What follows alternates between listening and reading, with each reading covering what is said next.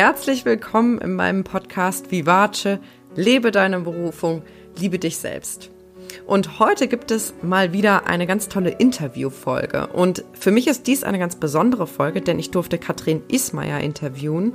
Und bei Katrin war ich vor anderthalb Jahren auf einem Selbstliebe-Workshop, der mir dieses Thema auf einer ganz tiefen und eindringlichen Art nahegebracht hat. Und ich habe gemerkt, wie wichtig es einfach ist, mit sich selbst in Liebe zu sein und mit sich selbst liebevoll zu sprechen. Und seit ich den Podcast gestartet habe, habe ich gedacht, irgendwann muss ich sie mal interviewen. Und heute war es soweit. Und ich freue mich riesig, das Interview mit dir zu teilen. Es geht auch ganz viel um das Thema Sexualität. Ähm, sei da einfach mal gespannt, wo sie die Fäden da zusammenführt. Und ich wünsche dir ganz viel Freude beim Zuhören.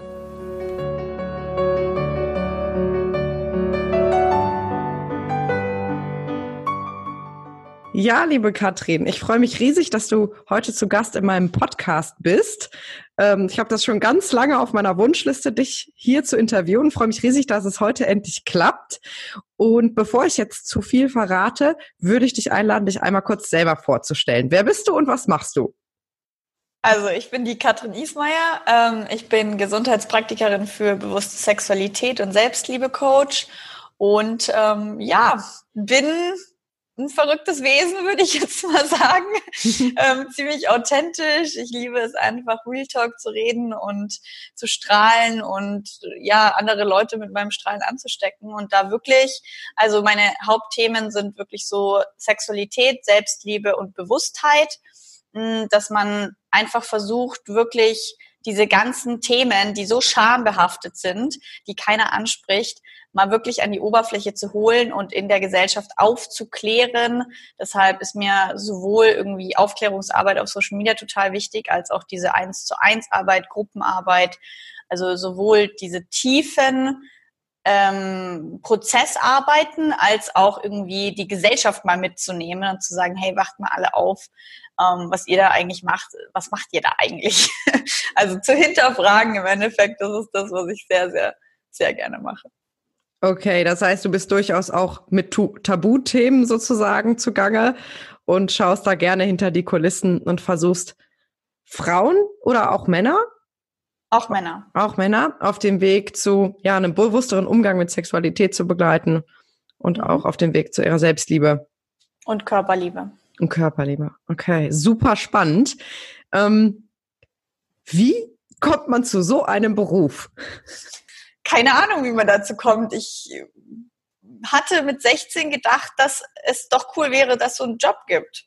Also mit 16 hatte ich immer so meine Kumpels da, die dann irgendwie ihre erste Freundin hatten und gesagt haben, boah, Katrin, du bist doch da immer so offen, erzähl mir doch mal, wie kann ich das machen? Ich krieg's irgendwie nicht zum Orgasmus. Und dann habe ich das irgendwie versucht zu erklären. Ähm, so damals irgendwie über Lokalisten oder ICQ oder so. und, und ja, und dachte mir dann zwischendrin immer, oh, die checken es doch eh nicht, wenn ich das so erkläre. Ich würde am liebsten einfach bei euch jetzt mal vorbeikommen und es euch richtig erklären.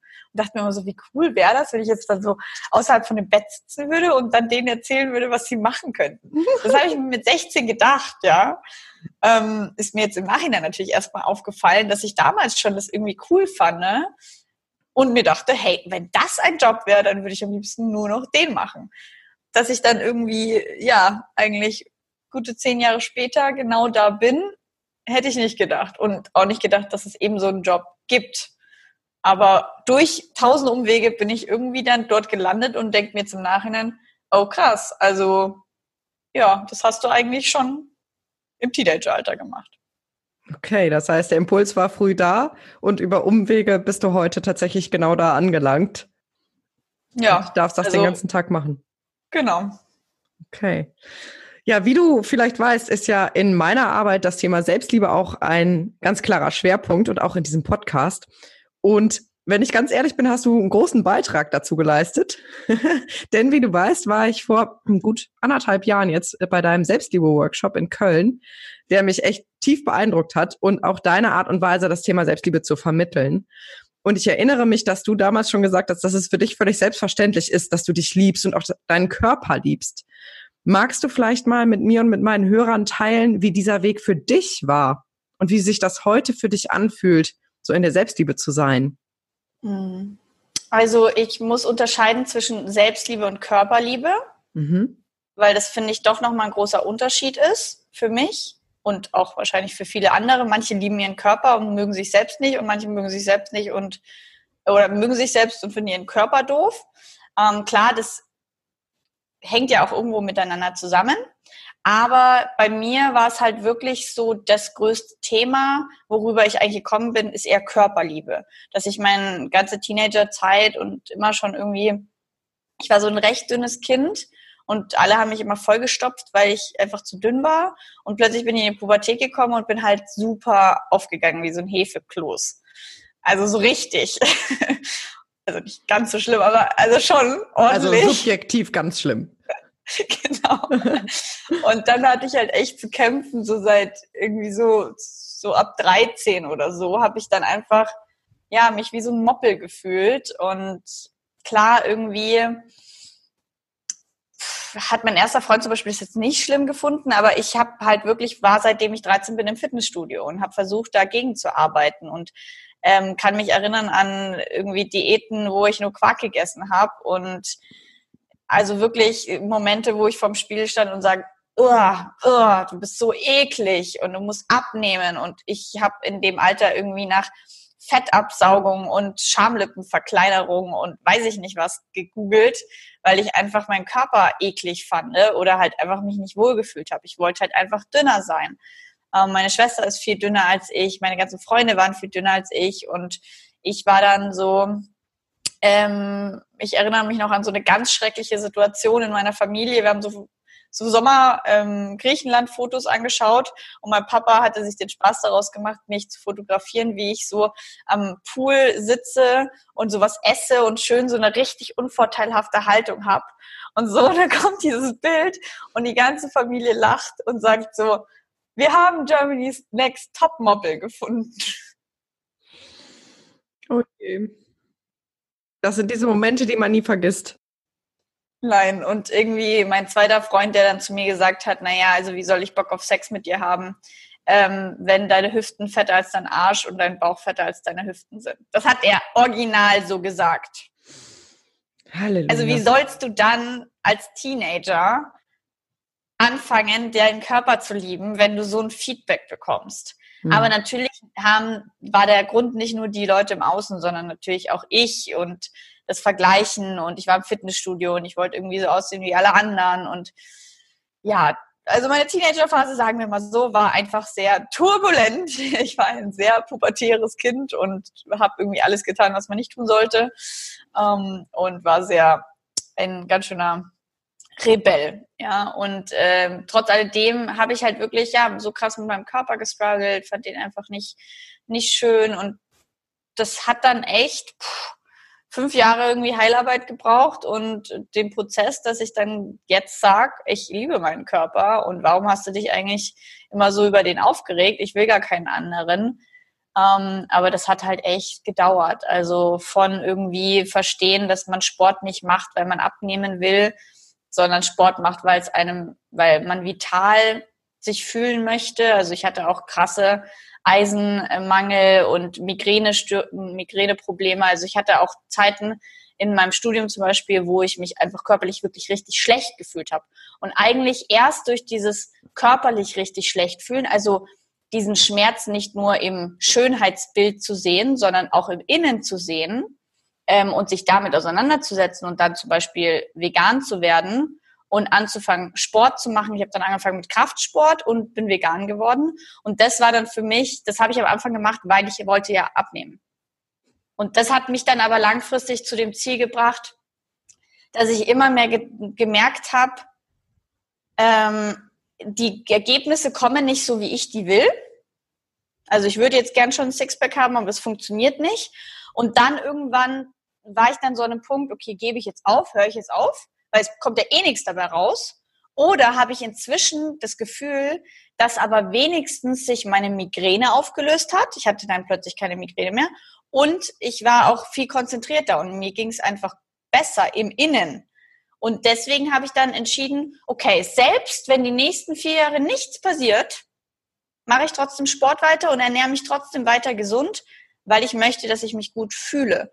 Und darüber bin ich dann eigentlich so zu Körperliebe gekommen, dass ich verstanden habe, wenn ich jetzt meinen Körper weiterhin jeden Tag zum Gym schleppe aus dem Grund, dass ich irgendwie Muskeln haben will und Speck abbauen will, dann ist es ein gegen mich arbeiten und dann wird der erst recht es nicht machen. Also so ein bisschen so, okay, also wie will, wie soll das denn funktionieren, Katrin, dass dein Körper dir gibt, was du willst, wenn du ihm nicht gibst, was du, was er will?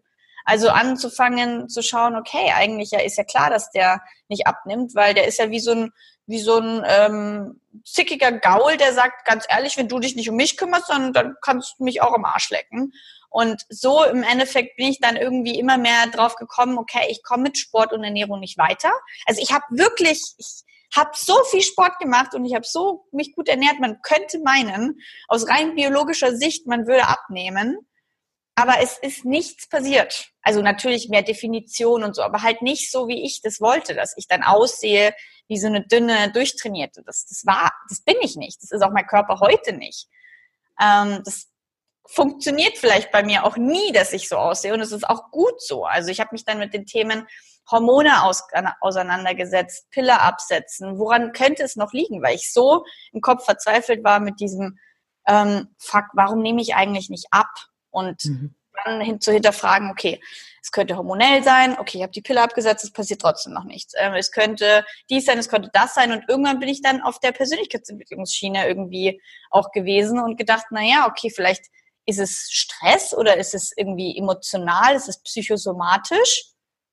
Und dann habe ich so gemerkt, okay, also letzte Instanz, ich fange jetzt an, meinen Körper zu lieben und vielleicht macht er ja dann, was ich will. Also ich habe mich sozusagen am Anfang immer noch so für die Selbstliebe entschieden, weil ich im Hinterkopf hatte, vielleicht nimmt er ja dann ab.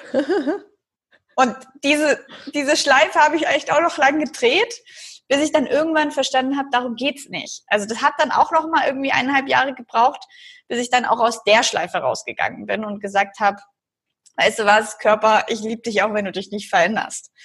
Und dadurch, dass ich dann auf Social Media halt angefangen habe, super viel irgendwie mein Leben zu teilen. Ich habe ja zuerst irgendwie veganes Foodblogging gemacht und irgendwie hieß Katie Loves Food oder so, so habe ich mhm. angefangen. Ähm, und ja, und dann halt dadurch, dass ich da so viele Fotos dann auch von meinem Körper geteilt habe, also das ist ja so ein bisschen meine Anfangsstory, dass ich so die Selbstliebe-Aktivistin irgendwie Body Positivity gemacht oder, oder dann geteilt habe. Das ist eigentlich das, sage ich mal, in Anführungsstrichen, wie ich Insta-Fame geworden bin. so Fame bin ich jetzt auch nicht auf Instagram mit irgendwie 12.000 Abonnenten, aber wie halt, sage ich mal, mein Instagram-Account von, ich mache zwei Jahre Foodblogging und habe 300 Abonnenten zu, ich schaff's, ich bin in einem Jahr auf 10.000 gewesen. Mhm. Hochgegangen. Weil du was gezeigt hast. Weil ich über Selbstliebe geredet habe, weil ich meinen Körper halbnackt gezeigt habe, weil ich meinen Speck gezeigt habe ähm, und dadurch halt wirklich und Real Talk dazu geredet habe und gesagt habe, hey, also schau ihn dir an, es ist so, wir haben alle Orangenhaut und so weiter. Und dadurch habe ich dann echt auch nochmal selbst für mich so eine Art Selbsttherapie gemacht, weil indem ich die ganze Zeit diese Fotos gesehen habe und am Anfang vielleicht noch dachte, oh Gott, du siehst so speckig aus, das kannst du jetzt niemals posten. und irgendwann dann aber die so oft diese Fotos gesehen habe und irgendwann angefangen habe, mir zu gefallen also die ersten Fotos, die ich auf Instagram so gepostet habe, da war ich noch nicht mit meiner Körperliebe im Reinen, ja. Da war ich noch, oh Gott, die werden mich alle eklig finden. Und dadurch, dass ich dann aber immer mehr gemerkt habe, nee, die finden mich nicht eklig, die finden das gut und ich finde mich eigentlich auch gut und irgendwie, ja, du bist halt, hast halt weibliche Kurven und so. Und das, das sieht auch irgendwie schön aus. Also das, das, du musst dir auch vorstellen, dass ich ja nicht dann so krasse Fotoshootings gemacht habe, wo dann der Fotograf dir so bearbeitete Bilder überreicht, sondern ich habe das ja meistens entweder selbst oder mit Freunden oder mit meinem Freund gemacht. Und das heißt, ich habe dann so die alle Schnappschüsse überhaupt bekommen und musste dann aussortieren. Das heißt, das ist eigentlich so, was jeder Fotograf irgendwie sagt, so gibt ihr nur die schönsten Fotos. Ich habe die hässlichsten über die hässlichsten mit Doppelkinn und weiß ich nicht, was mir anschauen dürfen. Und lustigsten Posen überhaupt, wie ich da auf dem Bett rumruppe. Und dann musst du dich halt echt mit dir auseinandersetzen und äh, auch verstehen, okay, also ja, es gibt auch Posen, da siehst du echt schlimm aus, aber ja, aber irgendwie darüber habe ich so gemerkt, hey, aber das bin halt ich. Und ja, warum soll ich da weiter kämpfen dagegen? Und das war dann auch der Grund, warum ich dann, sage ich mal, wahrscheinlich auch echt diese Selbstliebe und dieses ist mir egal, wie andere sind, ich bin so wie ich bin, halt entwickelt habe. Mhm. Würdest du sagen, dass du heute da am Ende dieses Weges angekommen bist für dich und voll in der Selbstliebe bist, was deinen Körper angeht? Oder Körperliebe, wie du es nennst? Also, sag niemals nie. Und es ist nie alles 100 Prozent, ja. Aber im Vergleich zu früher, wo ich ja wirklich meinen ganzen Tag wirklich meine Energie dort reingegeben habe, zu heute, wo mein Körper so selbstverständlich da ist und ich den so selbstverständlich anfasse und berühre und anschaue, ist es halt irgendwie 100% Energieverschwendung zu vielleicht 5% Energieverschwendung. Also sagen wir vielleicht mal, ich liebe mich zu 95% oder sowas. Ähm, weil da natürlich immer noch ein paar Prozent sind, die irgendwie sagen, boah, also heute ist ja ganz schön krasse irgendwie Augenringe. Oder es dann mal doch irgendwie eine Phase gab, ich habe ähm, dann irgendwann auch richtig krass aufgehört, mich zu wiegen und so und habe dann über das letzte Jahr sechs Kilo zugenommen. Und das war mir nicht bewusst. Ich habe mich so gut in meinem Körper gefühlt. Und dann stelle ich mich einmal auf die Waage und ich sehe sechs Kilo zu viel und dann kam wieder so ein Rückfall. Mhm. Ähm, so letzten Frühling und dann dachte ich so, boah, also jetzt musst du aber mal was machen. Und dann hatte ich vielleicht so einen kleinen Rückfall in Bezug auf, okay, ich muss jetzt echt mal wieder Sport machen, du musst jetzt wieder gesund essen. Und habe da aber auch relativ schnell gemerkt, das ist nicht mehr unter so einem Zwang wie früher. Also ich kann jetzt zu sagen, ich mache jetzt auch wieder mehr Sport und ich mache den, weil er mir gut tut. Mhm. Und das ist der Unterschied. Die also ich habe dann relativ schnell die Kurve gekriegt von Panik und ich und und so zu okay, ja, also lass uns wieder mehr Sport machen. Ich fühle mich ja auch irgendwie so, als würde ich zu wenig Sport machen. Lass uns wieder mehr Sport machen und wieder, du isst eh schon gesund, also alles cool. Ähm, das ging dann eigentlich recht easy, dass ich das nicht irgendwie über, dass ich da nicht irgendwie so drin hing, emotional. Also ich bin nicht wieder in emotionales Essen verfallen. Also das war auch früher krass. Ich habe einfach so krass emotional eating gehabt. Und heutzutage kann ich das dann irgendwie total gut neutral bewerten, dann sa zu sagen, okay, also du hast jetzt sechs Kilo abgenommen, du fühlst dich damit, also eigentlich fühlst du dich wohl, aber die Waage sagt irgendwie, okay, krass, du hast noch nie so viel gewogen, hm, kann es sein, dass es auch mein Energielevel irgendwie runterzieht? Okay, vielleicht sollten wir mal aufhören, so viel Brot zu essen und total viele fettige Aufstriche, das tut dir ja auch vielleicht nicht so gut. Ähm, gut, lass uns mal wieder gesunder essen. Und dann ist es aber nicht so, ein, du darfst es nicht gewesen, mhm. sondern einfach so, okay, ja, gut, machen wir. Und wenn ich das andere will, dann mache ich es. Also früher war das halt immer unter so einem richtig emotionalen Zwang dann. Und heutzutage ist das dann so, ja, however, also Hauptsache, mir geht's gut, ich krieg dreimal am Tag was zu essen und ich fühle mich vital. Also ja, ich würde sagen, ich bin echt an einem Punkt angekommen, wo ich meinen Körper schön finde. Ähm, man muss ja dazu sagen, dass ich auch wirklich inzwischen in Spaces unterwegs bin, wo man irgendwie sich nackt auszieht und irgendwie sich so zeigt, wie man ist. Da kommen natürlich dann noch andere Stufen von Selbstliebe und Körperliebe dazu, wo du sagst, ey, ich kann mich auch vor euch ausziehen und ja, also blank machen und dir erzählen, was ich alles schrecklich an meinem Körper fand oder vielleicht immer noch finde oder dir meinen Speck zeigen und so. Das ist inzwischen was, was ich auf Retreats oder so auch machen kann, easy, weil ich zu meinem Körper stehe. Mhm. Also im Retreat, in meinem, ich bin ja so dankbar, dass ich jetzt nach irgendwie so langer Zeit endlich mein erstes Frauenretreat habe. Da habe ich einfach blank gezogen, habe gesagt, so, also jetzt wir reden mal Real Talk und sagen einfach mal, ey, also ja, ich habe Ritzwunden und ich habe immer noch meinen Speckbauch und das ist so. Verdammt doch mal, schau meine Zeolite an. Na, und die ist da und das ist okay und also da haben wir halt echt mal so Real Talk über das geredet, dass wir eigentlich, dass so die Mankos vielleicht am Körper sind. Und für mich sind es jetzt inzwischen gar nicht so Aussehensmanko, sondern vielleicht so, dass ich sage, ich habe immer Probleme mit meinem Knie, mit meiner Hüfte, ich habe da immer Schmerzen und so, obwohl ich erst 25 bin. Mhm. Und das sind dann eher so Sachen, wo ich dann vielleicht merke, hey, also lieb dich mal selber mehr und hör auf, jetzt noch mehr Sport zu machen, auch wenn du ein wehes Knie hast. Aber so in Bezug auf meinen Körper, dass ich mich vor den Spiegel stelle und jetzt noch sage, also das gefällt mir nicht, das habe ich halt null mehr. Mhm. Gar nicht. Ich weiß auch gar nicht, also warum? so. Ja, sehr inspirierend, sehr inspirierend. und jetzt hast du ja eben ähm, einen Unterschied rausgearbeitet zwischen Selbstliebe und Körperliebe. Und wir sind ja jetzt auf den Aspekt Körperliebe intensiver eingegangen. Was ist denn dann Selbstliebe für dich? Wie würdest du es abgrenzen? Also Selbstliebe ist jetzt vor allem im praktischen Beispiel bei mir, ist jetzt so was wie, ähm, gönn dir mal Pausen. Mhm. Hör auf, so hart mit dir zu reden. Ähm, so Selbstzweifel, so inner Self-Talk. Also alles, Selbstliebe ist für mich hat dann doch eher was mit irgendwie Glaubenssätzen, Ängsten, Zweifeln und alles, was so vielleicht mit deinem Ego im Kopf abgeht. Also ich sag mal, der Fight zwischen dem Selbst und dem Ich in deinem Hirn, ähm, das ist wirklich das, was, was für mich dann die Selbstliebe bedeutet. Wie ist dein, ja, wie, wie, wie bist du mit dir selbst im Gespräch sozusagen? Mhm. Genau. Also der innere Dialog. Mhm. Mhm. Ja. Also wieso wenn du dir vorstellst, es gibt dich zweimal und ihr steht voreinander und ihr seid halt zwei Freundinnen und wie würdet ihr miteinander reden? Das ist halt für mich so Selbstliebe. Also das, wie man so sich gegenseitig umeinander kümmern würde, würde man sich mal mit Arm nehmen oder würde man sich die ganze Zeit nur irgendwie blöd anlabern und sagen, man, ey, jetzt bist du hier schon wieder unproduktiv, das geht doch nicht, helf mal mit. Also so in die Richtung. Also ja. Thema, Thema Pausen, Thema ja, wie viel mh, hm, setzt du dich selbst unter Druck? Was sagst du dir selber? Wie sehr verurteilst du dich? Bewertungen, solche Sachen ist für mhm. mich Selbstliebe. Ja, ganz, ganz wichtiger Punkt, über den ich auch schon viel gesprochen habe. Aber finde ich schön, dass du das nochmal so unterteilst. Bin ich bisher noch nicht drauf gestoßen, aber es sind ja tatsächlich zwei unterschiedliche Bereiche. Mhm.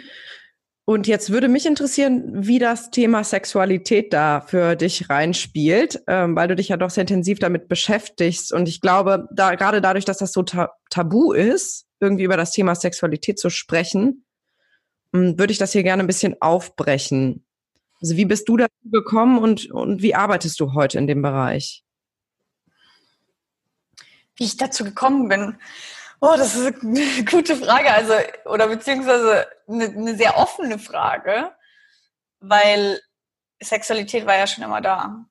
Also ich hatte ja Sexualität, seitdem ich ein Baby bin. Wir haben ja alle Sexualität, mhm. seitdem wir geboren sind. Sexuelle Energie ist Lebensenergie und wir hatten schon keine Ahnung, im Kindergarten Sexualität. Also dementsprechend, die war ja schon immer da. Wie bin ich dazu gekommen? Du meinst jetzt eher beruflich gesehen. Ja, genau. Also, weil ja. ich kann mir vorstellen, dass es auch viel Mut kostet, da zum Beispiel öffentlich drüber zu sprechen. Jetzt gerade bei Instagram, du bist ja sehr, sehr offen auch in diesen Themen. Und was hat dich dazu angetrieben, da so eine Vorreiterin zu sein, da so offen drüber zu sprechen und auch mit Menschen tatsächlich an dem Thema zu arbeiten? Du machst ja Sexological Bodywork und Tantra. Ja. Was hat dich also, dazu getrieben? Mhm. Also genau, ich muss sagen, ich war halt schon immer die, die so eine sehr eben so eine offene Sexualität hatte. Auch schon eben in meinem Teenageralter war ich immer die, die über Sex geredet hat. Also ich war schon immer die, die fand das irgendwie, keine Ahnung, woher das kommt, aber ich fand das schon immer cool, dass irgendwie, also so Knutschflecke fand ich eher cool, als dass ich sie verstecken würde. Also es mhm. war für mich schon immer so was, so, das war irgendwie, was, mit dem ich irgendwie angeben könnte, vielleicht auch. Also in meiner, in meinem Teenageralter. Das war so, okay, also am besten noch lauter über Sex reden und sich noch mehr damit ähm, irgendwie zeigen. Und das war halt bei mir eine totale Kompensation von Selbstwert. Also ich habe sozusagen Sexualität immer zu benutzt, um meinen Selbstwert aufzupolieren, um irgendwie mein Selbstbewusstsein größer zu machen. Oh, das ist ja spannend. Also so genau. in dem genau. Sinne von, guck mal Leute, mich finden Leute richtig gut, wenn ich es schon selber nicht finde, so heimlich. So ungefähr. Oder mhm. eben, ich finde mich selbst nicht gut, aber ah, die Männer finden mich wenigstens gut. Mhm. Guck und ich mal, hier, kann hier richtig viel Sex.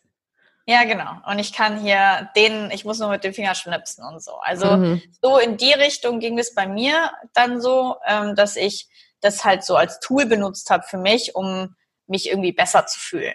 Und mhm. dadurch war ich natürlich irgendwie schon immer angewiesen dafür, meine Sexualität sehr offen und laut und irgendwie rauszuposaunen, weil ich es ja total als Tool benutzt habe.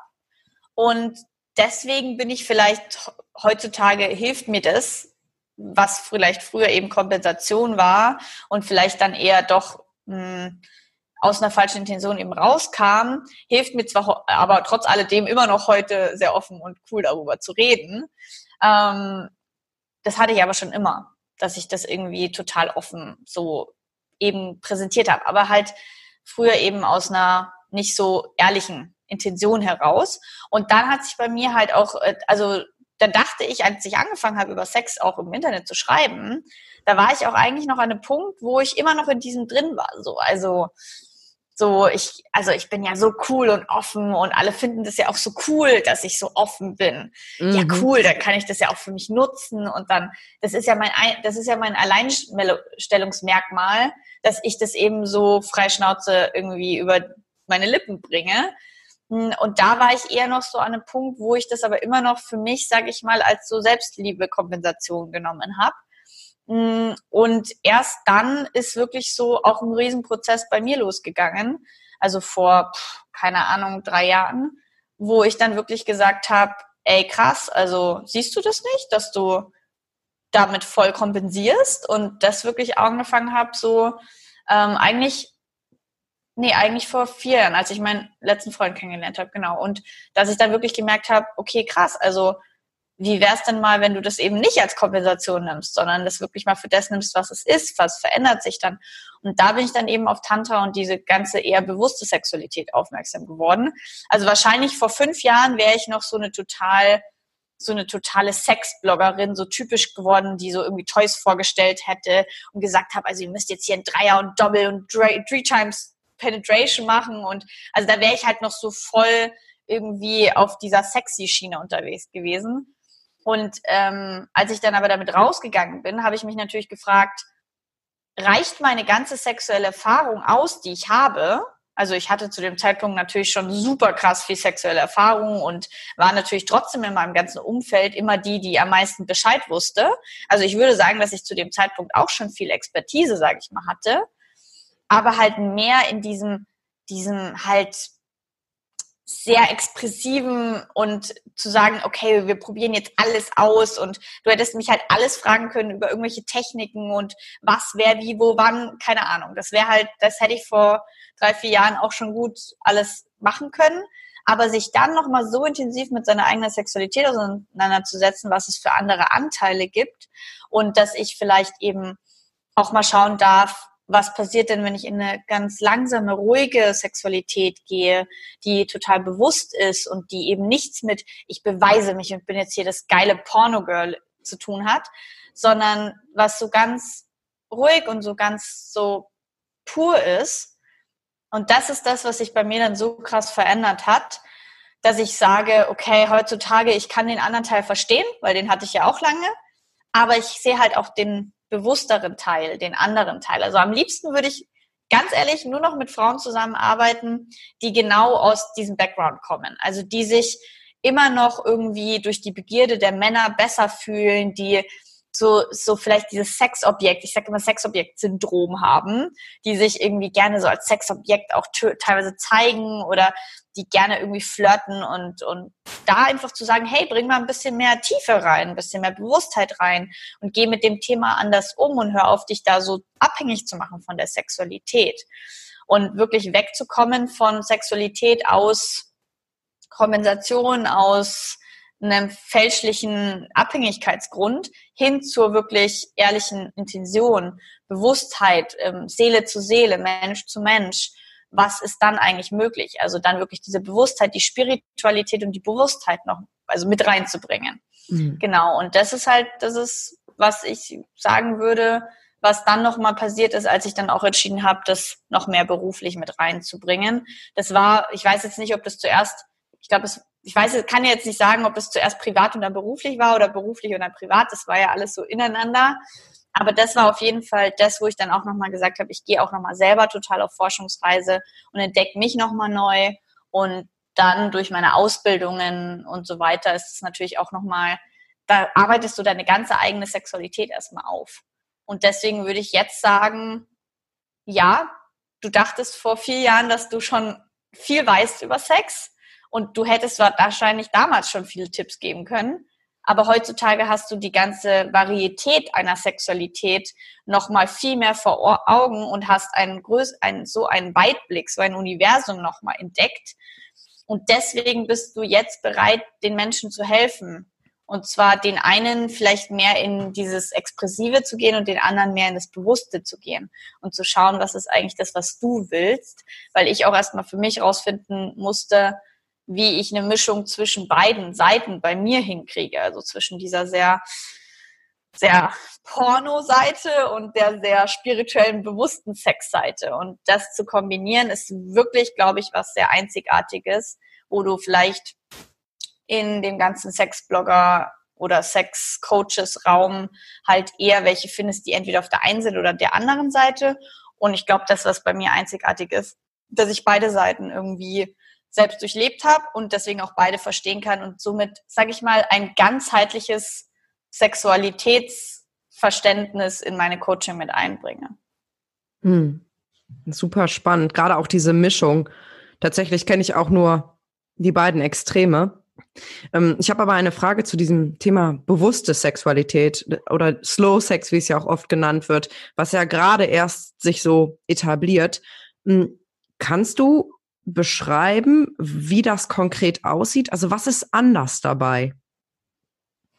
Also man denkt bei bewusster Sexualität, also ich finde bewusste Sexualität ist eben wieder ganzheitlicher als Slow Sex, weil Slow Sex gibt wieder die Richtung von langsam vor, soll langsam sein, Slow Sex ist auch nicht, ähm, Slow Sex ist ja, wenn man es wirklich ganz ehrlich sieht, kaum bewegen, ähm, sehr langsam, auch überhaupt nicht das Ziel, einen Orgasmus zu bekommen. Du kannst Slow Sex theoretisch auch mit dem schlaffen Penis machen. Und bewusste Sexualität bedeutet für mich, ich bin mir dessen bewusst, was in meiner Sexualität ist. Also das heißt, ich kann auch bewusst in diese Porno-Sex-Seite gehen. Also ich kann auch bewusst in den Swinger-Club gehen. Ich kann auch bewusst Bondage machen. Ich kann auch bewusst mal eine richtig versaute Fantasie irgendwie ausleben. Und das ist aber bewusst. Also ich bin mir bewusst, dass das jetzt heute nicht aus einer Kompensation ist. Ich bin mir trotzdem bewusst, wer da gegenüber von mir ist.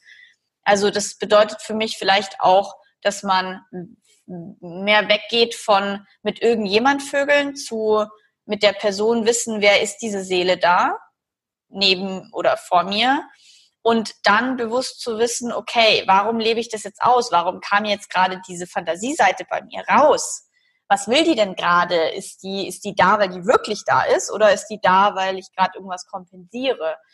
Mm, und dann zu schauen, was brauche ich gerade, was nicht. Also auch bewusste Sexualität, auch ganz großes Feld. Wann habe ich Sex? Will ich das überhaupt? Und wann habe ich keinen Sex, wann kann ich Ja sagen, wann kann ich Nein sagen, also Bedürfnisse und Grenzen zu kommunizieren, miteinander zu reden während dem Sex, zu kommunizieren, zu schauen, wie fühlt sich was an. Also bewusste Sexualität bedeutet für mich ein riesengroßes Spektrum zu haben. Du kannst alles machen, was du willst, aber du bist dir dessen bewusst, Du hast eine Kommunikation gelernt, wie du damit umgehen kannst. Du kannst deine Bedürfnisse und Grenzen kommunizieren und wahren. Und du bist dir dessen bewusst, was da gerade hinter, im Hintergrund in deinem Unterbewusstsein abgeht. Dass du dir eben bewusst darüber bist, warum machst du das gerade? Geht es dir gerade um die andere Person? Geht es dir nur um dein Ego? Um was geht es? Das ist für mich bewusste Sexualität und da kann man jetzt nicht ein Bild zeichnen, weil du kannst eben bewusste Sexualität im Swinger Club, du kannst bewusste Sexualität im harten Sex, im Slow Sex, du kannst es in jeder Sexualität ausleben, es geht mehr darum, wenn ich in deinen Kopf währenddessen schauen würde oder in dein Sein, wie sehr bist du gerade bei dir und wie sehr fühlst du dich gerade. Und man würde es vielleicht erkennen daran, dass man sich mal öfters in die Augen schaut, dass man miteinander kommuniziert. Daran würde man es vielleicht erkennen. Also eher die Intention wieder oder die, der, der Grad, der, ja, der Grad an die Bewusstheit. Haltung fast. Mhm die Haltung. Wie ja. sehr bin ich in, in, mit meinem Gefühl verwurzelt, wie sehr spüre ich meinen Körper, meine Bedürfnisse, wie sehr nehme ich aber auch den anderen wahr. Genau. Was also, ja wahrscheinlich auch wieder eng verknüpft ist mit Selbstliebe und auch mit Körperliebe, ne? Weil nur wenn ich einen Kontakt zu meinem Körper habe, kann ich überhaupt spüren, was der gerade braucht. Und wenn ich in der Selbstliebe bin, kann ich überhaupt spüren, was sind meine Bedürfnisse und die auch nach außen hin wiederum kommunizieren. Ja. Ja, und zum Beispiel auch ähm, Thema jetzt Hard Sex. Wie gesagt, ich bin von totalem Hard Sex zu, zu, zu totalem Slow Sex gewechselt und habe, als ich dann auf der Slow Sex Schiene war, war ich so, Hard Sex ist total unbewusst und scheiße und habe das dann lange nicht mehr gemacht und dann bin ich jetzt irgendwie wieder auf eine Mischung gekommen. Und da auch dann zu sagen, okay, also wenn ich, auch wenn ich Bock auf harten Sex habe, dann würde das bei mir niemals wieder wie früher irgendwie so richtig reinstatten und so richtig krass anfangen und so, also wer weiß, gut, das kann ich jetzt nicht Sag niemals nie, weil klar, natürlich, man hat vielleicht auch mal, überfällt sich auch mal in der Küche und dann passiert das recht schnell. Aber was ich jetzt gerade sagen wollte, ist, ich würde niemals wieder über die Grenze drüber gehen, ähm, bei uns Frauen, wo es einfach zu schnell reingeht, wo der Penis einfach zu schnell drin ist und es mir vielleicht wehtut. Ich hatte noch nicht genügend Zeit, mich zu öffnen. Also auch zu schauen, wie energetisch bin ich gerade offen? Kann ich überhaupt gerade einen Mann so schnell reinlassen? Und wenn ich gerade voll in der Stimmung bin, dann funktioniert das vielleicht. Aber in dem Moment, wo ich einen Schmerz spüre oder wo eine Grenze übergangen ist, zu sagen, nein, stopp, langsam. Auch wenn wir heute Bock haben, hier voll animalisch zu werden, dann ist es manchmal bei mir echt oder meistens eigentlich, ich sag mal 95 Prozent der Zeit ist es trotzdem so, dass das sehr slow und sehr bewusst anfängt und sich dann vielleicht total krass steigert. Aber, aber die Basis von allem ist der, das Slowe, das Bewusste, das Langsame und in Verbindung miteinander sein. Und darauf, wenn du in Verbindung miteinander bist, weil du dir in die Augen geschaut hast, weil du dich gestreichelt hast, weil du ganz langsam ineinander, also eingedrungen bist, wenn daraus dann entsteht, dass du voll animalischen Sex hast, dann meinetwegen, dann kann man das super gut machen, weil man ja sich dessen der Verbindung bewusst ist. Mhm. Aber die Basis ist die Bewusstheit. Ja, und dass der Kontakt hergestellt ist. Genau. Ja. Also es geht um, wie sehr bist du mit dir und der anderen Person in Verbindung. Mhm. Ja. Super schön, super spannendes Thema. Und wenn ich das richtig verstanden habe, arbeitest du auch mit Menschen im Eins zu eins tatsächlich auch auf körperlicher Ebene. Mhm.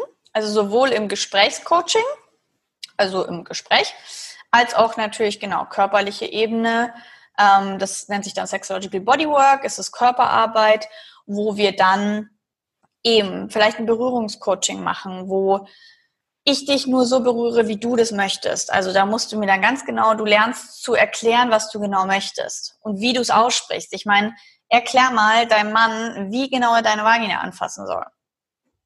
Das können viele Frauen nicht ich kann dir das ganz genau erklären und zwar auf Millimeter, weil ich das halt gelernt habe in meiner Ausbildung. Und ich versuche sozusagen diese Kommunikationstechniken weiterzugeben. Auch vielleicht eben, manche Frauen haben sich nur nie untenrum angeschaut und mal überhaupt anatomisch zu benennen, aufzuklären, zu erzählen, okay, wie kannst du dich eigentlich selbst berühren? Also dem der Person eine Vorstellung zu geben, hey, mach das doch mal so und ähm, versuch doch mal hier zu kreisen, also wie so eine Art körperliche Anleitung zu geben oder ein Mapping zu machen, wo man so eine Art Landschaft zeichnet mh, hm, über den Körper oder über, über deine Vagina, über deinen Penis. Wie fühlt sich eigentlich wo an? Wo bin ich taub? Wo fühlt sich super intensiv an? Das wissen viele nicht. Viele sind ja, die haben gar kein Bewusstsein darüber, wenn ich einen Finger drin habe, bin ich jetzt links oben, bin ich jetzt rechts oben, bin ich links unten. Viele, viele Frauen wissen, also die können das nicht erspüren. Und da reden wir wieder über Bewusstsein, Bewusstheit, weil du bist dir dessen bewusst, was da gerade passiert. Mhm. Und es geht aber nur, wenn du dich selbst kennst, wenn du dich selbst fühlen kannst und wenn du dich so weit mit dir selbst auseinandergesetzt hast, dass du auch weißt, was da gerade passiert. Sonst könntest du ja auch keine Grenzen setzen. Würdest du sagen, dass da die Bewusstheit auch mit der Sensibilität einhergeht? Genau, also das ist das, was wir ganz oft in meiner Arbeit machen. Die Menschen kommen zu mir und sagen, sie fühlen nichts. Und dann machen wir ganz viel Sensibilisierungsarbeit. Das ist was, was sehr oft, also das ist ein Thema, mit dem die meisten Menschen zu mir kommen, ist mehr fühlen. Und das bedeutet dann Sensibilisierungsarbeit durch langsame Berührungen, die immer wieder an der gleichen Stelle sind oder ganz andere Berührungen, wie du dich so normalerweise vielleicht nie berühren würdest, rauszufinden, okay, aha, da gibt's ja noch so viel mehr Gefühle, als ich eigentlich dachte. Also nicht immer nur irgendwie auf die Klitoris zu packen und zu rubbeln, sondern was kann man denn noch machen? Und somit irgendwie sich damit auseinanderzusetzen, was es noch für Gefühle gibt. Also wenn ich an mich selber schaue, dann habe ich vor vier Jahren nicht so viel gefühlt wie jetzt. Mhm. Also da ist so viel passiert. Also da, wo man früher irgendwie richtig viel gebraucht hat und vielleicht noch zusätzlichen Vibrator und sonst was, braucht es jetzt fast nichts. Also das ist natürlich jetzt auch die spirituelle Komponente davon, Energiearbeit verknüpft mit Körperlichkeit, mit Sexualität. Also ähm, da forschen mein Freund und ich auch immer mehr so, dass wir echt Momente erleben, wo wir das Gefühl haben, eigentlich braucht es gar nichts. Also es braucht fast noch nicht mal eine Berührung oder nur eine so subtile Berührung, damit ein Orgasmus durch deinen ganzen Körper durchgeht. Und das ist halt schon krass zu sehen, dass du immer mehr weg von diesen, diesem Machen und diesen Techniken, die in meiner Arbeit natürlich doch relativ wichtig sind, weil viele Menschen erstmal diese Technik brauchen, um dann weitergehen zu können.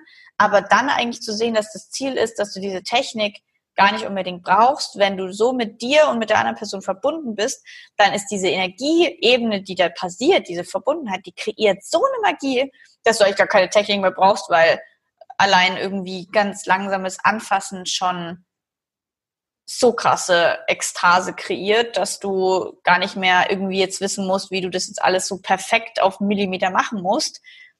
Weil wenn du ja auf den Millimeter alles machen musst, damit die andere Person kommt, dann hat es ja wieder was mit Kontrolle zu tun. Du musst es genauso machen, wie ich das will, weil sonst komme ich nicht. In dem Moment, wo du vertraust und verbunden bist, ist es eigentlich egal, wie diese Berührung ist. Also nicht egal, aber sie darf halt bewusst sein. Und dann kann halt total viel passieren im Körper und in der Verbindung miteinander. Aber das ist jetzt, ich sag mal, Next Level Shit. Also da, da kommt man dann hin, wenn man vielleicht dann mal, wie ich, irgendwie ganz viele Tantra-Seminare besucht hat und sich halt eben ganz viel mit Slow Sex auseinandergesetzt hat und irgendwie mit dem Partner vorm Sex meditiert und sich lang in die Augen schaut und ja, irgendwie eine krasse Verbundenheit kreieren kann. Also wir können, glaube ich, festhalten, es lohnt sich in dieses Thema ein bisschen einzusteigen, weil da gibt es viel zu entdecken. Ja, genau. Ja. Okay, dann habe ich auf deiner Website gesehen, ähm, dass du tatsächlich deine Berufung definiert hast und ich habe sie mir aufgeschrieben. Würde sie einmal ganz kurz vorlesen? Oh Gott, ich weiß gar nicht, was du jetzt vorliest.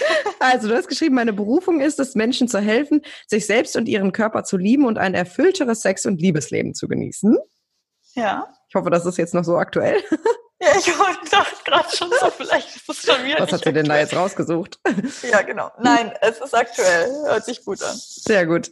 Hab Und gut geschrieben. Hast du, hast du gut gemacht. Ganz fantastisch.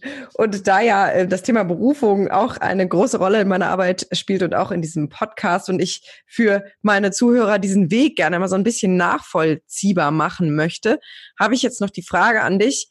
Ähm, erstmal, ob du das, was du heute tust, alltäglich als deine Berufung bezeichnen würdest.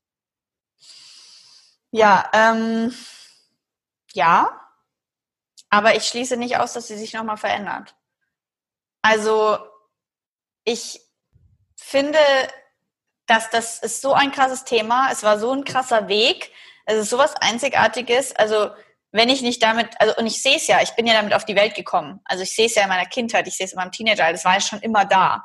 Also es ist nichts, was jetzt einfach so plötzlich aufkam und dann so, ach ja, ah, das Thema ist spannend. Nein, es ist wirklich was, was schon immer da war. Und deswegen kann ich es auch als meine Berufung bezeichnen, weil ich das, wie gesagt, ja mein Leben schon auch unbezahlt ohne Job gemacht habe. Hm, deswegen, ja, genau. Aber zum Beispiel, kann ich mir auch total gut vorstellen, dass wenn ich älter werde, wenn ich Kinder bekomme, dass dann mein Thema auch total viel in Bezug auf Schwangerschaft und ähm, Kinderkriegen und die Sexualität in, in, in der Schwangerschaft und nach dem Kinderkriegen zum Beispiel mit integriert wird. Also 100 Prozent, weil das ist ein Thema, wo ich zum Beispiel jetzt heute mit meinen 25 Jahren schon, keine Ahnung, unzensierte Hausgeburten anschaue und mir das ganz genau alles anatomisch und wie auch immer da bin ich immer die Erste, die auf den Stühlen sitzt und sagt, erzähl mir. Äh, da will ich auch mal jedes Detail wissen. Also langfristig gesehen sehe ich mich auf jeden Fall, dass ich mit meinen Erfahrungen mitwachse. und schließe auch nicht aus, dass, keine Ahnung, ich mal irgendwann Business Coaching mache oder, oder irgendwie Coaches ausbildet, dass sie Sex Coachings machen. Könnte ja auch passieren. Also ich glaube, es wird immer um das Thema es, es gehört ja alles zusammen. Tantra bedeutet, es ist alles eins. Es gehört immer alles zusammen. Also natürlich, es wird für mich immer irgendwo über Selbstliebe, Körperliebe, Sexualität, sich selbst. Eigentlich ist das, was der Überbegriff von allem ist, sich selbst spüren und dazu stehen. Und in diesem Motto kann sich von mir aus alles verändern. Mhm. Wie mein Job jetzt dann alltagstaug, alltagsmäßig tatsächlich aussieht. Aber die Berufung ist erstmal, Menschen zu helfen, sich selbst mehr zu fühlen. Mhm. Und das auch auf einer körperlichen Ebene, weil ich sehr körperlicher Mensch bin. Und ja, dann mache ich halt, keine Ahnung, ich weiß nicht, was dann passiert. Aber auf jeden Fall kann ich mir vorstellen, dass es sich nochmal verändert, aber trotzdem immer irgendwo den gleichen, die gleiche Basis, den, die gleiche Wurzel hat. Ja, Finde ich aber total schön, dass, dass du das direkt auch mit einbeziehst, weil ich tatsächlich auch immer sage, wenn ich mich heute für etwas entscheide, dann heißt das noch lange nicht, dass ich das in zehn Jahren immer noch mache. Aber es ist wichtig, dass ich heute spüre, was es jetzt, was jetzt der nächste Schritt ist. Und meine Frage an dich an dieser Stelle wäre, wie du für dich erkennst, welchen Weg du gehen kannst oder vor allen Dingen auch in der Vergangenheit, weil ich kann mir vorstellen, dass es auch bei dir eine Phase gab, wo du einen Weg gegangen bist, der eigentlich überhaupt nicht zu dir gepasst hat. Naja, also ich habe ja studiert. Also ich habe ja irgendwie Abi gemacht und habe dann studiert und ähm, habe so genau nach mein, den Vorstellungen meiner Eltern alles perfekt gemacht und so. Und äh, da wäre ja auch vielleicht ein gutes Kind, ein guter Job und irgendwie eine gute Karriere rausgekommen, ja. Ich habe dann aber leider einen Strich durch die Rechnung gemacht und mein Studium abgebrochen, weil ich einfach Gottes gemerkt habe, ich, ja, und zwar nicht eben mal kurz so nach einem Semester, sondern nach sechs Semestern. Ich hätte nur noch ein bisschen gebraucht. Und ähm, alle sind aus den Wolken gefallen. Auch selbst ich denk, dachte mir, man, du bist doch so blöd, du hast drei Jahre so viel Arbeit da reingesteckt. Ich habe so viel für dieses Studium gegeben. Ich habe Medieninformatik studiert. Kannst du dir das vorstellen? Medieninformatik, das ist einfach so, ich vor einem Computer programmieren. Sorry, das kann ich mir irgendwie nicht vorstellen. Also ja, das lag daran, dass ich halt total gut bezahlen kann und Mathe-Einsatzschüler war und so. Also ich habe auch schon eine sehr, also war auf einer Wirtschaftsschule. Ich habe schon auch so einen sehr ja, strategischen wirtschaftlichen Anteil in mir. Deswegen habe ich das studiert und weil man natürlich viel Kohle damit machen hätte können. Ähm, und habe das dann abgebrochen und es war ein ganz schönes Drama mit dem Abbrechen. Also es war keine leichte Entscheidung, es hat sich so über ein halbes Jahr gezogen. Und als ich das dann entschieden habe, hm, ja, war für mich klar, also ich habe das entschieden, weil ich gesagt habe, ich kann mich nicht noch ein Jahr weiter da reinzwängen und ein Jahr ohne meine, also ein Jahr einsparen, wo ich nicht meinem Herzen folge und meiner Mission folge. Das war für mich unvorstellbar und deswegen habe ich das abgebrochen und habe dann halt langsam irgendwie immer mehr mit meinem eigenen Unternehmen gestartet. Hm, aber das war ein langer Prozess. Also ich bin jetzt, also ich habe 2014 meinen Instagram-Kanal gestartet. Da war das eben nur mal so nebenbei ein paar Bilder posten, also ganz mini. Dann habe ich 2016, Anfang 2016 habe ich meinen YouTube-Kanal gestartet und Mitte 2017 habe ich mein Unternehmen gestartet. Davor habe ich eine Yoga-Lehrerausbildung gemacht und also das, das war, bis ich von dem Punkt, ich merke, es irgendwie geht's nicht weiter. Ich finde dieses Studium doof. Ich will eigentlich einen anderen Job. Ich will nicht im Büro enden. Das war ja dann so vielleicht eben 2014. Und dann hat es nochmal zwei Jahre gedauert, bis ich echt gesagt habe, okay, ich starte jetzt was eigenes oder ich mache jetzt eben YouTube und, und gehe wirklich Schritte, um dahin zu kommen und mache ein Praktikum bei jemand, der schon da ist, wo ich hin will. Also das hat dann, und dann hat es noch mal ein Jahr gedauert, bis ich überhaupt den Mut hatte zu sagen, ich starte jetzt mein eigenes Unternehmen und dann langsam anzufangen mit Workshops, wo du dann auch warst. Ähm, und selbst das, also da habe ich mich, also bis diese Workshops auch gut gelaufen sind, das hat dann auch noch mal irgendwie ein halbes, dreiviertel Jahr gedauert und dass ich jetzt davon leben kann, hat dann auch noch mal irgendwie keine Ahnung, ein, ein Jahr oder so gedauert. Also ich will jetzt euch nicht Angst machen. Das kann man deutlich schneller machen, als ich das gemacht habe. Man darf nicht vergessen, dass ich irgendwie jung bin und irgendwie noch finanzielle Unterstützung von meinen Eltern hatte und noch Student war und so. Also ich konnte mir auch Zeit lassen. Das kannst du natürlich auch, wenn du dir sicher bist, innerhalb einem Jahr alles machen. Ich habe es halt jetzt irgendwie drei Jahren gemacht. Mhm, genau, also das, da gibt es auch keinen Rahmen, in dem du das irgendwie machen musst. Das kann lang dauern, das kann kurz dauern, halt so, wie es für dich richtig ist. Und ich habe eigentlich nur von Anfang an gespürt, dass ich wusste noch nicht, was meine Berufung ist. Ich wusste nur, in einem Job arbeiten, wo ich jeden Tag ins Büro gehen musste. Ich hatte halt Werkstudentenjobs und ich wusste, wie es ist zu arbeiten. Und ich fand es Horror, in, in die Arbeit zu gehen. Das war für mich schlimm.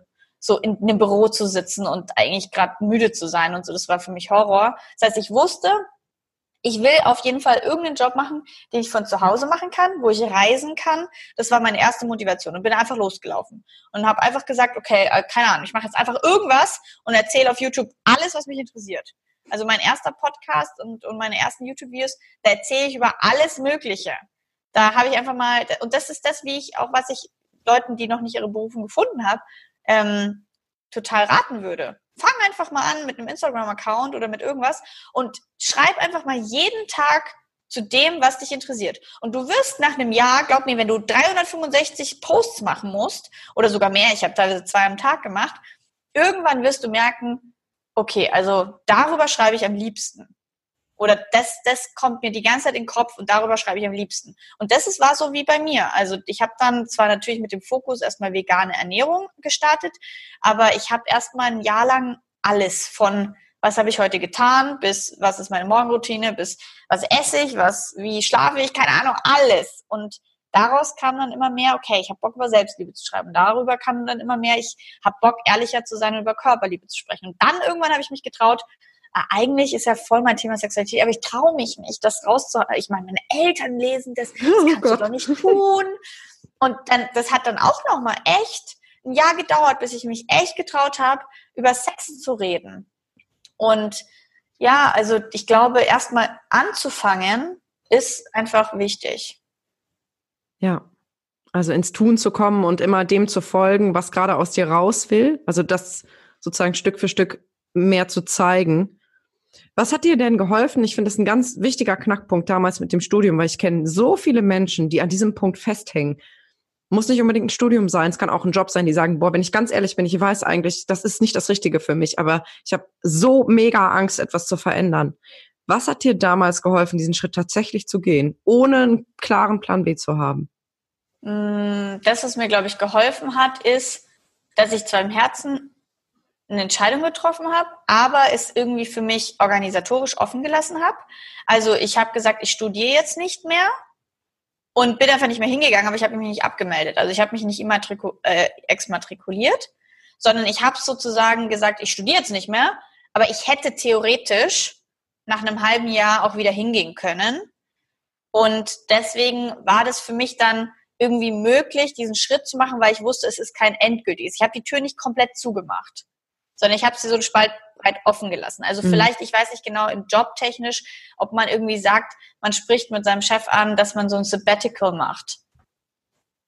Also Sabbatical ist ja irgendwie so ein Jahr oder so rausgehen oder ein halbes Jahr rausgehen und so oder also irgendwas machen, so dass man irgendwie das Gefühl hat, man kann rausgehen, also oder du nimmst dir deinen kompletten Jahresurlaub und gehst zwei Monate weg oder so. Also erstmal rauszugehen, ohne dass es komplett weg ist vielleicht. Also wenn das irgendwie eine Möglichkeit ist und für dich sich überhaupt stimmig anfühlt, man, für manche ist es vielleicht dann trotzdem irgendwie zu, zu eng noch und zu wenig endgültig und die brauchen vielleicht eher so dieses komplette Niederreißen und die Tür komplett zumachen. Ähm, aber für mich war das, was mir das möglich gemacht hat, war dieses, es fühlt sich jetzt so schlimm an, weiterzumachen. Ich kann mich nicht, ich kann mich jetzt nicht für diese Prüfung motivieren. Ich kann jetzt nicht mich da wieder reinsetzen. Und es war so akut, dass ich gesagt habe, dann mache ich es jetzt nicht. Wenn ich mich wirklich selbst lieben würde, dann will ich mich da nicht mehr reinsetzen. Okay, dann gib dir die Chance, jetzt ein halbes Jahr lang einfach mal zu machen, worauf du Bock hast. Und im halben Jahr kannst du ja immer noch sagen, ich studiere jetzt weiter, weil das war jetzt doch nicht so, wie ich mir das vorgestellt habe. Oder ich gehe, also ich gehe wieder studieren sozusagen, genau. Oder ich mache halt mit meinem, mit meinem, mit meiner Arbeit weiter. Und ich meine ganz ehrlich, in dem halben Jahr habe ich rumgetrödelt, war irgendwie auf Bali, ähm, gut, ich habe eine Yoga-Ausbildung gemacht, ich habe eine Reiki-Ausbildung gemacht. Ich das ist wieder so typisch ich, weil ich immer versuche, jemand zu verharmlose, was ich alles getan habe. Ich habe einen Podcast gestartet. Ich habe, aber ich habe ganz ehrlich, ich habe nur gestruggelt dieses halbe Jahr, jeden Tag, äh, jede Woche einen Podcast online zu stellen. Selbst das war mir schon zu viel dieses halbe Jahr, weil ich so überfordert war von meinem dieser Transformation, so vielen Selbstzweifeln. Ich habe meine ganze Energie ist auf Selbstzweifel draufgegangen. Das heißt, selbst einen Podcast jede Woche online zu stellen, sorry, aber das ist wirklich eine Sache von zwei Stunden mit Aufnahme. Selbst das habe ich nicht hingekriegt, weil ich so mit meinen Selbstzweifeln beschäftigt war. Und dann dachte ich natürlich irgendwie so, boah, wenn du nicht mal schaffst, einen Podcast online zu stellen, wie sollst du dann jemals ein Unternehmen führen und Geld verdienen? Also ja, das war echt eine harte Zeit nach dem Abbruch. Aber es ging dann auch irgendwann bergauf. Also ich habe dann entschieden, nicht weiterzumachen, mir noch ein Semester zu geben. Und dann war es irgendwann, dann liefen meine Workshops besser und es kamen schon die ersten Einnahmen rein und so. Und dann war für mich klar, also ich bin jetzt klar, es ist jetzt noch nicht, dass ich davon leben kann, aber es ist jetzt an einem Punkt, wo ich merke, es geht voran. Ich gehe doch jetzt nicht nochmal ins Studium und fange nochmal bei Null, also fange nochmal damit an und habe dann keine Zeit für das, was mir wirklich Spaß macht. Und dann ist halt für die Leute vielleicht der Punkt angekommen, wo sie sich halt einen Nebenjob suchen, dass sie immer noch genügend ähm, Geld haben zum Überleben, aber auch genügend Zeit für die neuen Projekte. Keine Ahnung, also irgendwas dann so eine Mittellösung zu finden und zu wissen, die ist aber auch nicht für immer. Aber mhm. ich glaube, das Wichtige ist erstmal aus dem Alten irgendwie rauszugehen oder zu sagen, ja, ich sehe das Alte wirklich nur noch als Mittel zum Zweck und schaue, dass ich das nebenbei aufbaue. Da muss jeder seinen eigenen Weg finden, was für die Person, je nachdem, was für ein Sicherheitsbedürfnis sie hat, ähm, am besten ist. Aber für mich war das, was mir, was mir die Chance gegeben hat, ist das Rausgehen und das nach vor allem in ein anderes, äh, anderes Land gehen. Also diesen Abstand von Deutschland zu haben, wo alle um dich herum dich auf dich einreden und sagen, das kannst du doch nicht tun. Ich war in Bali, als ich mein Studium abgebrochen habe. Da war kein Papa, der mir an den Ohren mich zurück ins Studium zu ziehen hätte können. Da war niemand, der, also die hätten, das Einzige, was sie machen hätten können, wäre mich anrufen. Mhm. Und that's it. Ich war da so in meiner eigenen Blase, dass keiner an mich rangekommen ist und mich aus, mir ausreden hätte können, was ich da machen will. Ja, so ein krasser Tapetenwechsel raus aus dem System, um auch wirklich zu spüren, was ist jetzt deins. Ja. Ja, was ich einen ganz schönen Kernsatz finde, den du gesagt hast, ist, wenn ich mich wirklich selbst lieben würde, dann würde ich das jetzt nicht weitermachen. Und das ist für mich tatsächlich auch immer die Brücke zwischen Berufung und Selbstliebe, weil ich glaube, es ist unmöglich, die eigene Berufung zu finden, wenn, wenn ich mich nicht liebe, wenn ich keinen Kontakt dazu habe. Mhm. Weil wenn ich mich selbst nicht mag, dann ist ja egal, ob ich meinen Körper jeden Tag in ein Büro schleife, wo ich eigentlich nicht sitzen will. Weil ich ja. muss ja, muss ja das Geld verdienen, ne?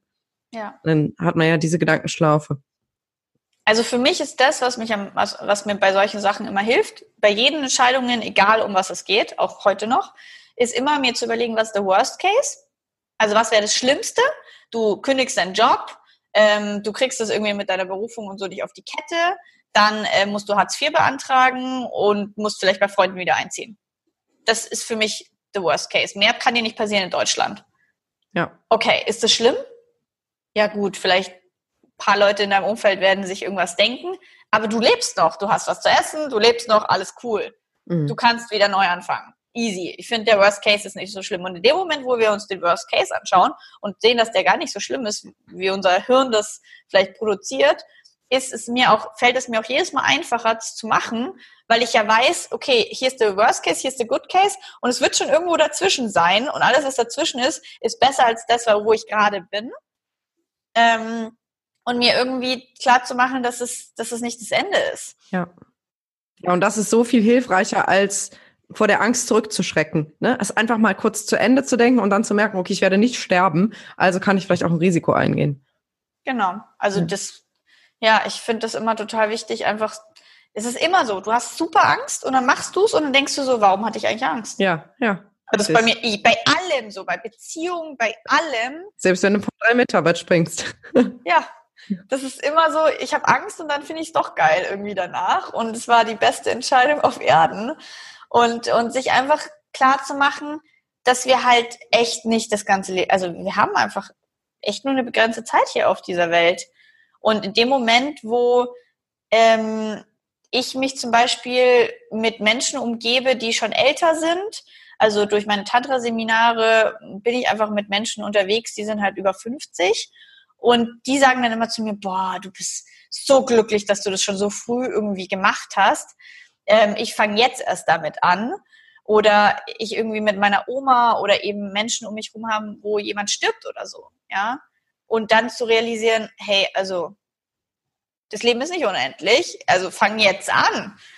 Also die ja. Zeit geht so schnell vorbei und es ist ja wie gesagt nicht so, dass du dich entscheidest und dann gut, vielleicht vielleicht hast du dann im halben Jahr ein Unternehmen aufgebaut, aber das braucht ja dann auch alles Zeit. Also ich sehe das bei mir fast so diese drei Jahre wie so ein Studium. Also anstatt die drei Jahre weiter in ein Studium zu stecken, habe ich halt die drei Jahre in meinen Unternehmensaufbau gesteckt und habe aber jetzt drei Jahre danach halt ein Unternehmen mit den Sachen, die mir Spaß machen und meine eigene Möglichkeit, das so zu kreieren, wie ich das will. Also das lohnt sich. Oh ja. Die Frage, willst du weiter studieren, drei Jahre, oder willst du weiter, äh, willst du drei Jahre endlich losgehen? Und klar, die finanzielle Komponente muss man halt immer dann überlegen, wie das funktioniert. Aber es gibt immer einen Weg, wenn du möchtest. Das sehe ich genauso. Mit dem Blick auf die Zeit würde ich das Ganze gerne so langsam abrunden und möchte dich aber zum Abschluss noch fragen, ob du noch ein oder zwei Buchtipps hast zum Thema Selbstliebe, Körperliebe vielleicht.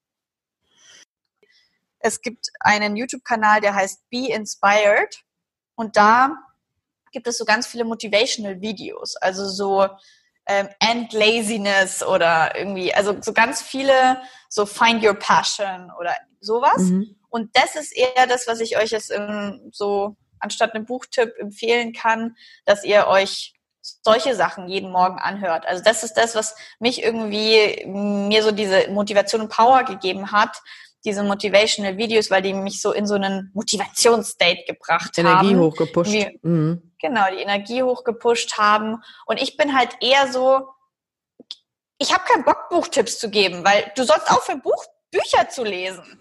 Hör auf, Bücher zu lesen und fang an. Also ich bin echt so jemand, auch Körperliebe, du kannst nicht Körperliebe lesen, du musst sie erfahren. Und auch Selbstliebe, du kannst sie nicht lesen, du musst sie machen. Also dann fragen mich immer die Leute, kannst du mir ein Tantra-Buch empfehlen? Nein, weil Tantra kann man auch nur erfahren. Also mhm. ich bin so ein, so ein Mensch, also hör auf zu lesen und, und lebe. Also du wirst die Erfahrung erst sammeln, wenn du lebst und wenn du es machst. Und jedes, irgendwie jeder Schritt, wo du einen eigenen Instagram-Post schreibst und dir da dann mehr darüber klar wirst, was eigentlich dein Thema ist, ist hundertmal bessere Zeit, als irgendwie dein Buch zu lesen. Also ich sage nicht, dass ich nicht die ersten zwei Jahre auch super viel konsumiert habe, und super viel irgendwie YouTube-Kanäle geschaut habe und halt irgendwie natürlich ähm, mein Ex-Freund Robert Gladitz hat ja mir da damals super viel geholfen in Bezug auf Berufung finden. Den kann ich euch natürlich empfehlen und mir halt natürlich schon viele solche Podcasts angehört habe.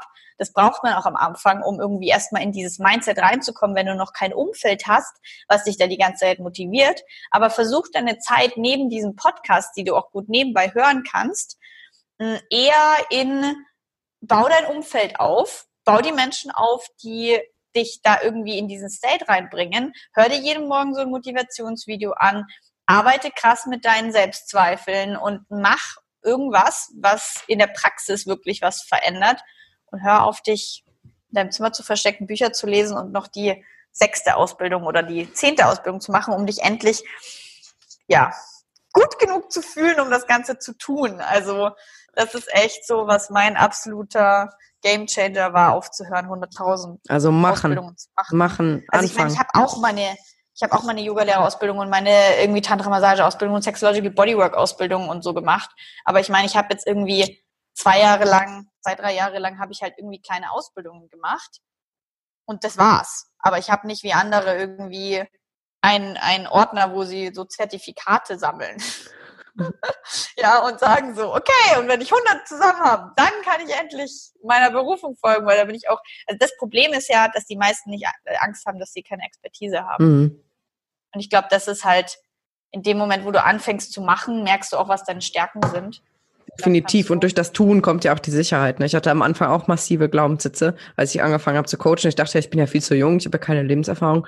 Und tatsächlich sind alle meine Klienten, die ich heute habe, oder fast alle, älter als ich. Und es spielt überhaupt keine Rolle.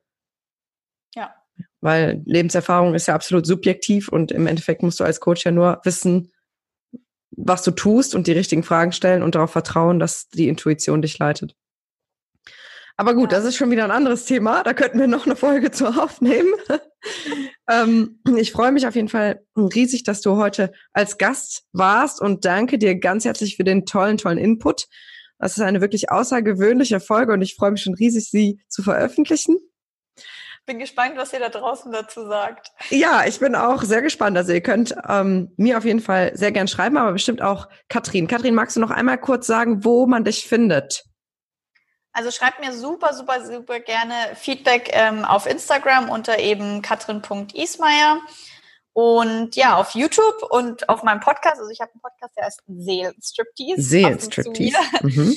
Genau. Und äh, deinen Podcast könnt ihr natürlich auf Spotify und iTunes finden oder halt eben mit ähm, mir als wunderschöne ähm, Figur. Nein, Spann. Also halt im Video könnt ihr mich auch auf YouTube finden und natürlich auf meiner Website und Facebook. Also ich habe alle Kanäle abgedeckt und äh, kommt gerne vorbei und sagt mir, wie ihr die Podcast-Episode fandet. Ich finde das für mich selbst auch mal super geil und spannend, interviewt zu werden, weil ich dadurch teilweise Sachen erzähle, die ich vielleicht auf meinem eigenen Podcast noch nie erzählt habe.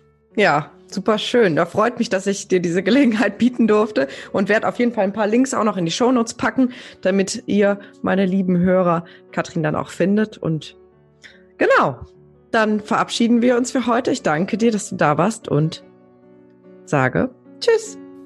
Ciao.